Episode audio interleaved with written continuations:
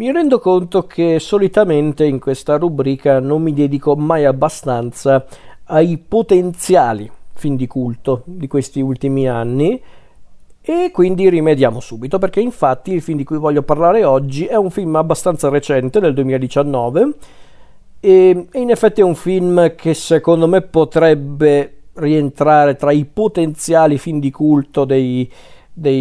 prossimi anni, o perlomeno per me lo è, chiariamoci, poi potrei sbagliarmi.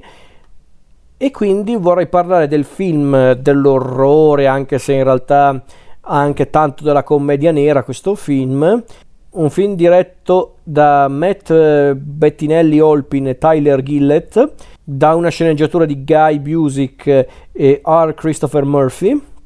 con protagonista assoluta Samara Weaving, ma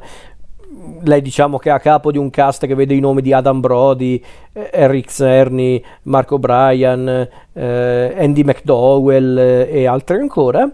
E quindi parliamo di Finché morte non ci separi, o se vogliamo usare il titolo originale, Ready or Not. Run, run, run, time to run and hide. Run, run, run, and now I'm going to find. La storia è quella di una ragazza, ovvero Grace, interpretata da Samara Weaving,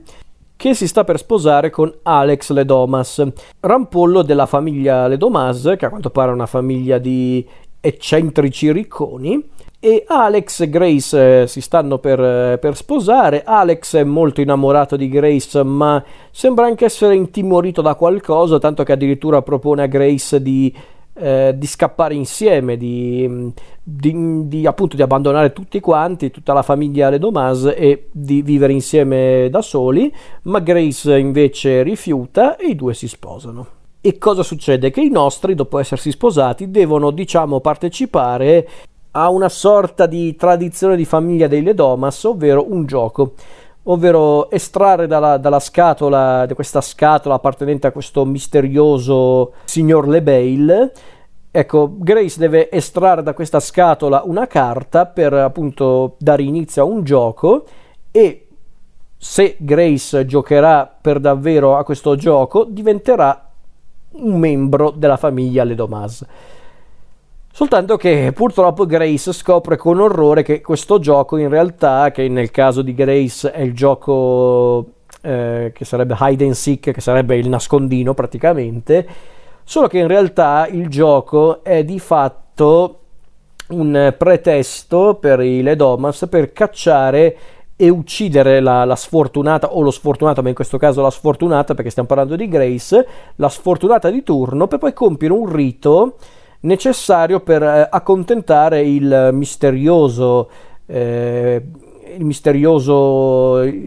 signor Le Bail, questo essere misterioso che a quanto pare è il diavolo. E perché devono sacrificare Grace al signor Le Bail? Perché se fanno questa cosa potranno continuare ad avere dei benefici economici, ma non solo, per continuare ad essere ricchi e stronzi, in pratica. Solo che Grace, avvertita anche da un pentito Alex, è una ragazza decisamente più in gamba di quello che sembra, e decide quindi di combattere la famiglia Le Domas e cercare di sopravvivere alla notte. E questa di fatto è la storia, ma non mi spingo oltre, non che poi ci sia molto da anticipare in realtà, però di fatto questa è la storia. In pratica si poteva riassumere questa storia con ricchi contro poveri, in pratica, però ovviamente è un po' più di questo il film. È metaforico! Allora, Finché morte non ci separi è uno di quei film che si inserisce in quel filone di film dell'orrore dagli intenti tra virgolette sociali, un po' tipo quelli che sta facendo Jordan Peele negli ultimi anni, ma non solo. È un film che sembra talvolta ricordare anche un po' Sam Raimi, basti vedere la violenza fisica presente nel film, trattata in maniera quasi cartunesca, molto sopra le righe e talvolta, diciamocelo, molto comica. Altre volte mi sembra quasi una specie di parodia dei film di Mario Bava, o anche che a volte è un po' a metà tra la parodia e l'omaggio di certi film thriller /horror degli anni 40. Non manca ovviamente anche un pizzico di Alfred Hitchcock, basti pensare all'importanza che i registi e gli sceneggiatori vogliono dare agli oggetti che appunto avranno un ruolo importante all'interno della storia, le varie armi utilizzate per la caccia a Grace, il non so com'è che si dice esattamente in italiano, però il calapasti che diventerà molto importante per l'inizio della storia, ma lo stesso abito da sposa di Grace è un elemento visivo molto importante della storia, e c'è persino qualcosa secondo me del miglior Wes Craven in questo film. Io ho visto tanti riferimenti a Wes Craven, specialmente a film come quelli di Scream o alla Casa Nera, forse più alla Casa Nera che a Scream, però ovviamente sono opinioni personali, e io questo film l'ho adorato perché io non sapevo cosa aspettarmi da questo film quando fu distribuito. L'ho guardato non al cinema purtroppo, perché per una serie di circostanze non sono riuscito ad andarlo a vedere al cinema, forse perché ero andato a Luca Comics, non ricordo, e me ne sono pentito tantissimo, perché io sono certo che al cinema l'avrei adorato questo film, l'avrei amato alla follia, perché io mi sono divertito tantissimo guardando questo film, perché è un film, ripeto, è un horror sopra le righe, molto comico, in certi punti ricorda un po', ripeto, alcuni film di Sam Raimi, quindi Sì, un film un po' dell'orrore, perché c'è tanta violenza, c'è un po' di crudeltà, ma è una crudeltà che viene anche un po' stemperata dall'ironia, a volte un'ironia molto macabra, però c'è.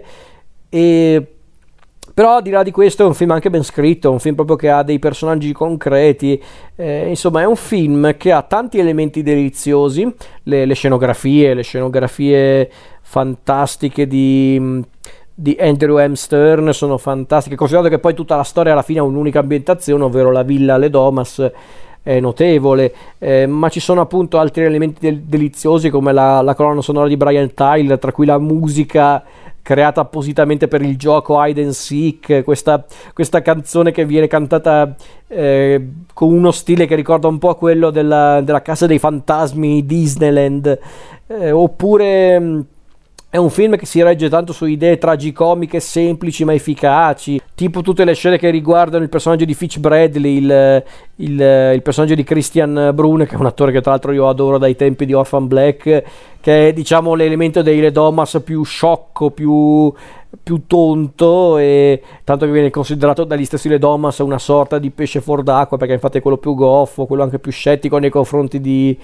Mr. Le Bail, e quindi vederlo spesso dover avere a che fare con delle cose che lui non sa fare, tipo usare una balestra, anche giustamente, e quindi vederlo che si concentra su dei tutorial su YouTube per usare la balestra, per me sono cose semplici, anche un po' sciocche ma efficaci. Ma per dire, ci sono tante idee tragicomiche divertentissime in questo film. I domestici della villa Le Domas che sono ridotti a carne da macello, il fatto che i Le Domas devono sempre fare testa o croce per scegliere chi deve sollevare un corpo dalla parte della testa, una roba demenziale. Ma per dire, anche tutti gli scontri con il diabolico maggiordomo Stevens, insomma...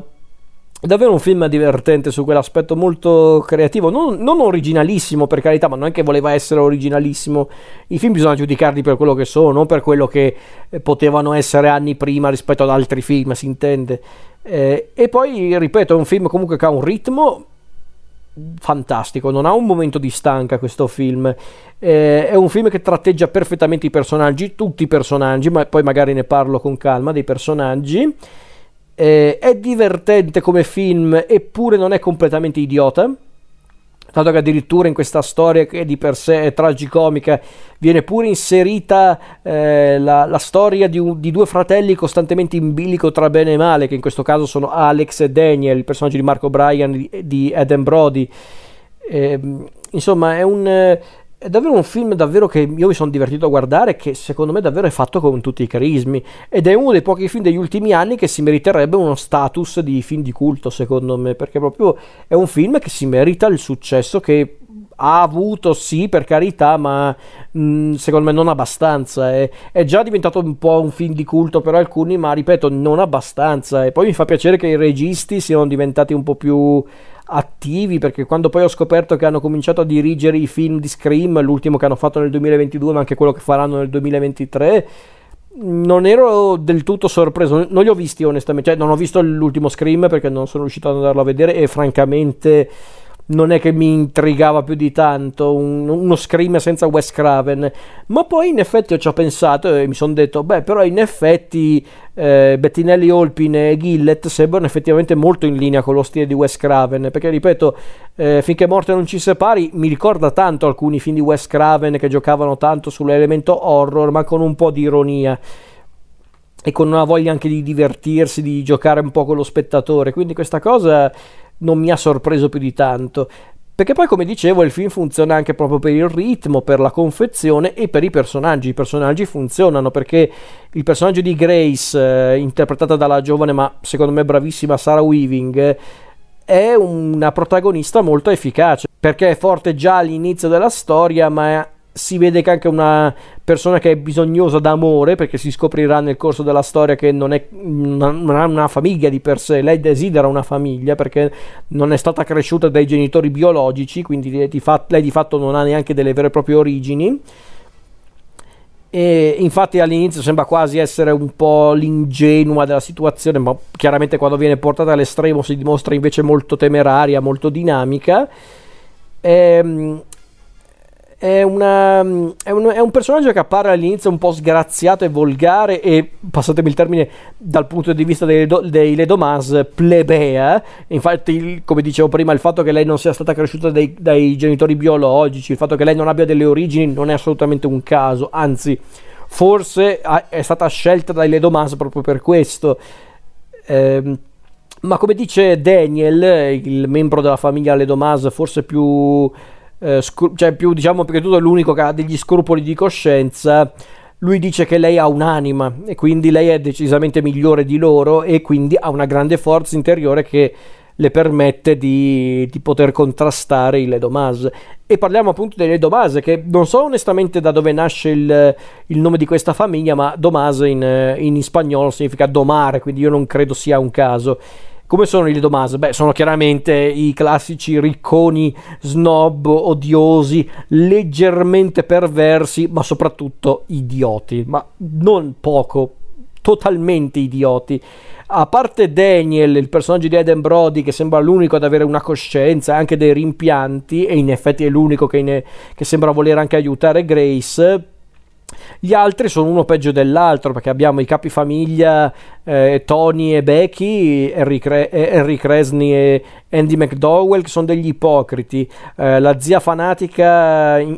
Helen, interpretata da Nikki Guadagni, che è appunto la fanatica del gruppo. Abbiamo Charity, interpretata da Elise Levisky, credo si dica così, che è l'ex povera, cioè anche lei una che viene dalla strada, comunque che non è nata ricca, che non vuole però rinunciare a tutto. A quanto pare è scappata dalla sua famiglia, come viene fatto intuire da qualche dialogo. Poi c'è la coppia appunto del già citato Fitch e di Emily, il personaggio di Melanie Scrofano, che invece sono quelli più moderni tra virgolette, quindi quelli costantemente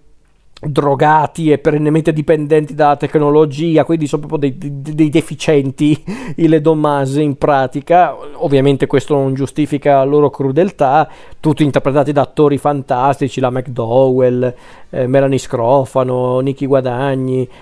appunto Christian Brune, che per me ha un talento comico innato, ma anche Henry Czerny, che fa Tony Le Domas, il capofamiglia. Io lui lo adoro perché ha questo dono nel sembrare sempre un tipo simpatico ed elegante, anche quando interpreta dei figli di puttana incalliti in tutti i film o le serie tv in cui lui è comparso, quindi lui lo adoro. E poi c'è anche la figura di Le Bail, questo misterioso collezionista che ha determinato il successo della famiglia Le Domas e che, come viene fatto già intuire sin dall'inizio, è quasi sicuramente una delle tante manifestazioni del diavolo. Non viene mai del tutto confermata questa cosa, ma è quasi sicuramente il diavolo. Insomma, ci sono tanti elementi interessanti in questa storia che io ho adorato e vi dirò di più. È un discorso che io non so se è giusto fare, però voglio farlo comunque, perché io mi ricordo una cosa. Questo film, Finché morte non ci separi, Ready or Not, è uscito più o meno in concomitanza con un altro film che ha avuto successo nel 2019, anche più di questo, che è il film di Rian Johnson, Knives Out, che da noi è uscito con il titolo Cena con delitto. Allora, di per sé i film non è che hanno molto in comune, perché uno, come dicevo prima, Finché morte non ci separi, è un horror un po' comico, invece Cena con delitto, Knives Out, è un giallo alla fin fine, è un giallo all'Agatha Christie, in un certo senso è un tentativo di Rian Johnson di portare il classico giallo all'Agatha Christie in un'epoca più contemporanea. In effetti c'è proprio tutto il mondo di Agatha Christie in Knives Out, il crimine, i sospettati, c'è persino un investigatore eccentrico interpretato da Daniel Craig, insomma è proprio un racconto di Agatha Christie portato ai giorni nostri, pure semplice. E perché dico che sono molto simili come film però su certi aspetti? Perché in effetti i temi affrontati sono più o meno gli stessi, sono la lotta di classe in pratica, i ricchi e i poveri, i ricchi che vogliono spadroneggiare sugli altri, i poveri che sono forse anche quelli più umili ma non necessariamente migliori dei ricchi, ma che potrebbero essere comunque più diciamo più coscienziosi, anche un po' più, anche diciamo possono possedere un'etica anche migliore dei ricchi. Però se in Knives Out questa cosa c'è, ma dopo un po' diventa anche un po' ridondante come cosa, cioè io devo dirlo, Knives Out non mi ha fatto impazzire come film, è simpatico per carità, l'ho guardato volentieri, ma francamente se non fosse per il mestiere di Rian Johnson, per Daniel Craig nei panni dell'investigatore un po' eccentrico e Ana de Armas come protagonista molto efficace, per il resto io l'ho trovato un film un po' ridondante, nel senso alla fin fine il succo di tutto il discorso era chiaro sin dall'inizio, hanno cercato di fare il giallo all'Agatha Christie con però il tema legato appunto alla lotta di classe, che per carità bello anche il tentativo assolutamente, ed è anche riuscito, non dico di no, ma a me personalmente non ha detto molto in tutta franchezza, perché forse a un certo punto il film di Rian Johnson, Knives Out, non voleva neanche sforzarsi più di tanto secondo me per l'argomento trattato, perché ripeto a un certo punto era talmente sbattuto in faccia questo discorso appunto dei ricchi tutti stronzi che prima trattano bene la protagonista che non è appunto della famiglia, non è ricca, non è una loro parente, e prima tutti la trattano bene, un po' con condiscendenza ma bene, ma poi appena avviene il crimine tutti la trattano con sospetto, con anche un po' di ostilità, e insomma cioè, ho capito, però io volevo forse un discorso un po' più interessante, o perlomeno forse non era abbastanza interessante, perché a un certo punto secondo me anche l'identità del colpevole del crimine per me era abbastanza scontato, perché poi ripeto a un certo punto è talmente esplicito nei suoi intenti questo film Knives Out che io a un certo punto non ero neanche più sorpreso, non ero neanche più interessato. Finché morte non ci separi invece diciamocelo, la butta più in cacciara, nel senso vuole essere più divertente che riflessivo, anche se comunque c'è un lavoro più scrupoloso di quello che può sembrare, quindi forse per questo che Finché morte non ci separi mi è piaciuto di più di Knives Out, perché si prende meno sul serio di Knives Out, ma il discorso c'è ed è comunque molto forte, solo che ripeto non è il fulcro di tutta la storia, o meglio sì è il fulcro di tutta la storia, ma ciò non impedisce ai registi di raccontare appunto un film dell'orrore comico molto creativo al punto giusto, divertentissimo, ma comunque con dei personaggi concreti, personaggi caratterizzati e comunque non privo di contenuti. Quindi secondo me Finché morte non ci separi è il Knives Out che ci meritavamo davvero secondo me, però sono anche punti di vista sono opinioni personali. Detto questo, io vi consiglio di recuperare Ready or Not, Finché morte non ci separi, il prima possibile, perché questo film meriterebbe molto più successo di quello che ha avuto finora almeno. Ready or not, here I come.